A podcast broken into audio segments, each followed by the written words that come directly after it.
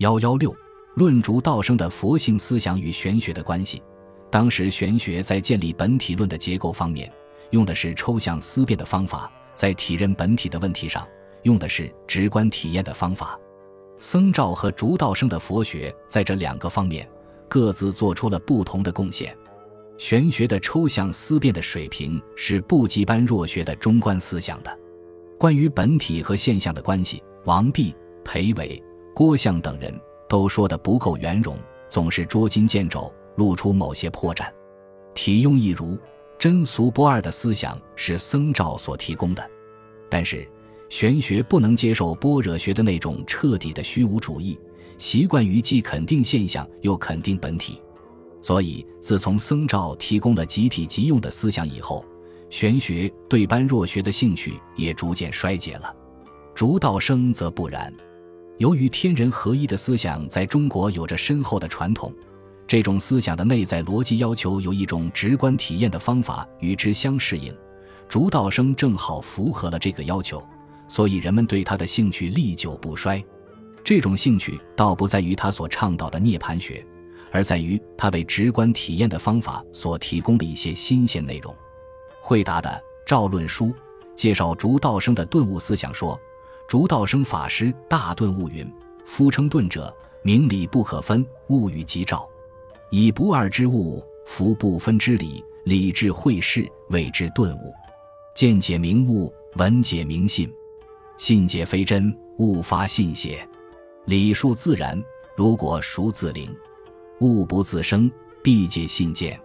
用信福祸，物以断结。物境庭照，信成万品。故十地四果，盖是圣人体理令尽，使夫行者自强不息。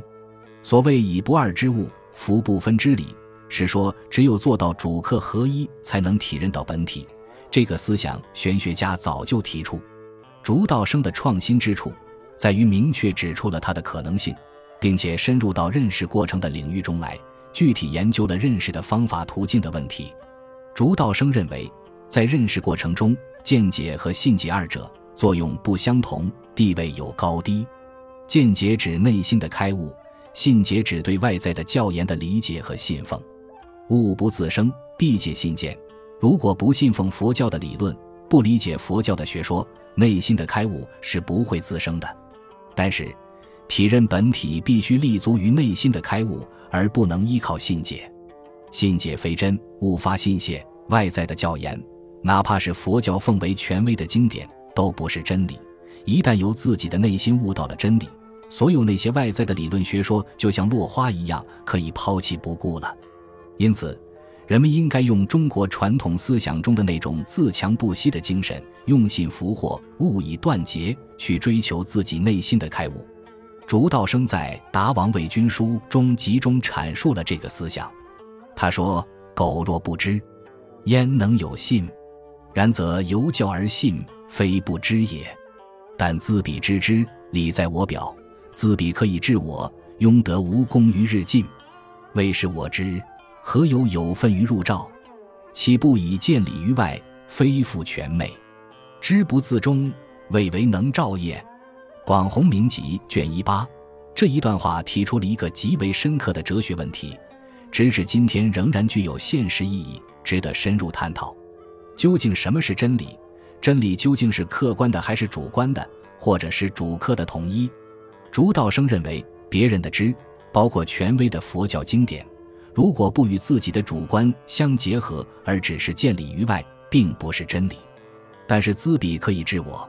如果完全排除别人的知，而凭自己的主观去苦思冥想，也得不到真理。因此，真理是主客的统一，是一个立足于内心开悟的认识的过程。中国的佛教学者对佛学经典从来不抱迷信态度，总是根据自己的需要消化吸收、融会贯通。表现了极大的独创精神，竺道生把这种独创精神从哲学的高度上做了深刻的概括。竺道生把真理看作主客的统一，这个思想不是从佛学来的，而是从中国传统的天人合一的思想来的。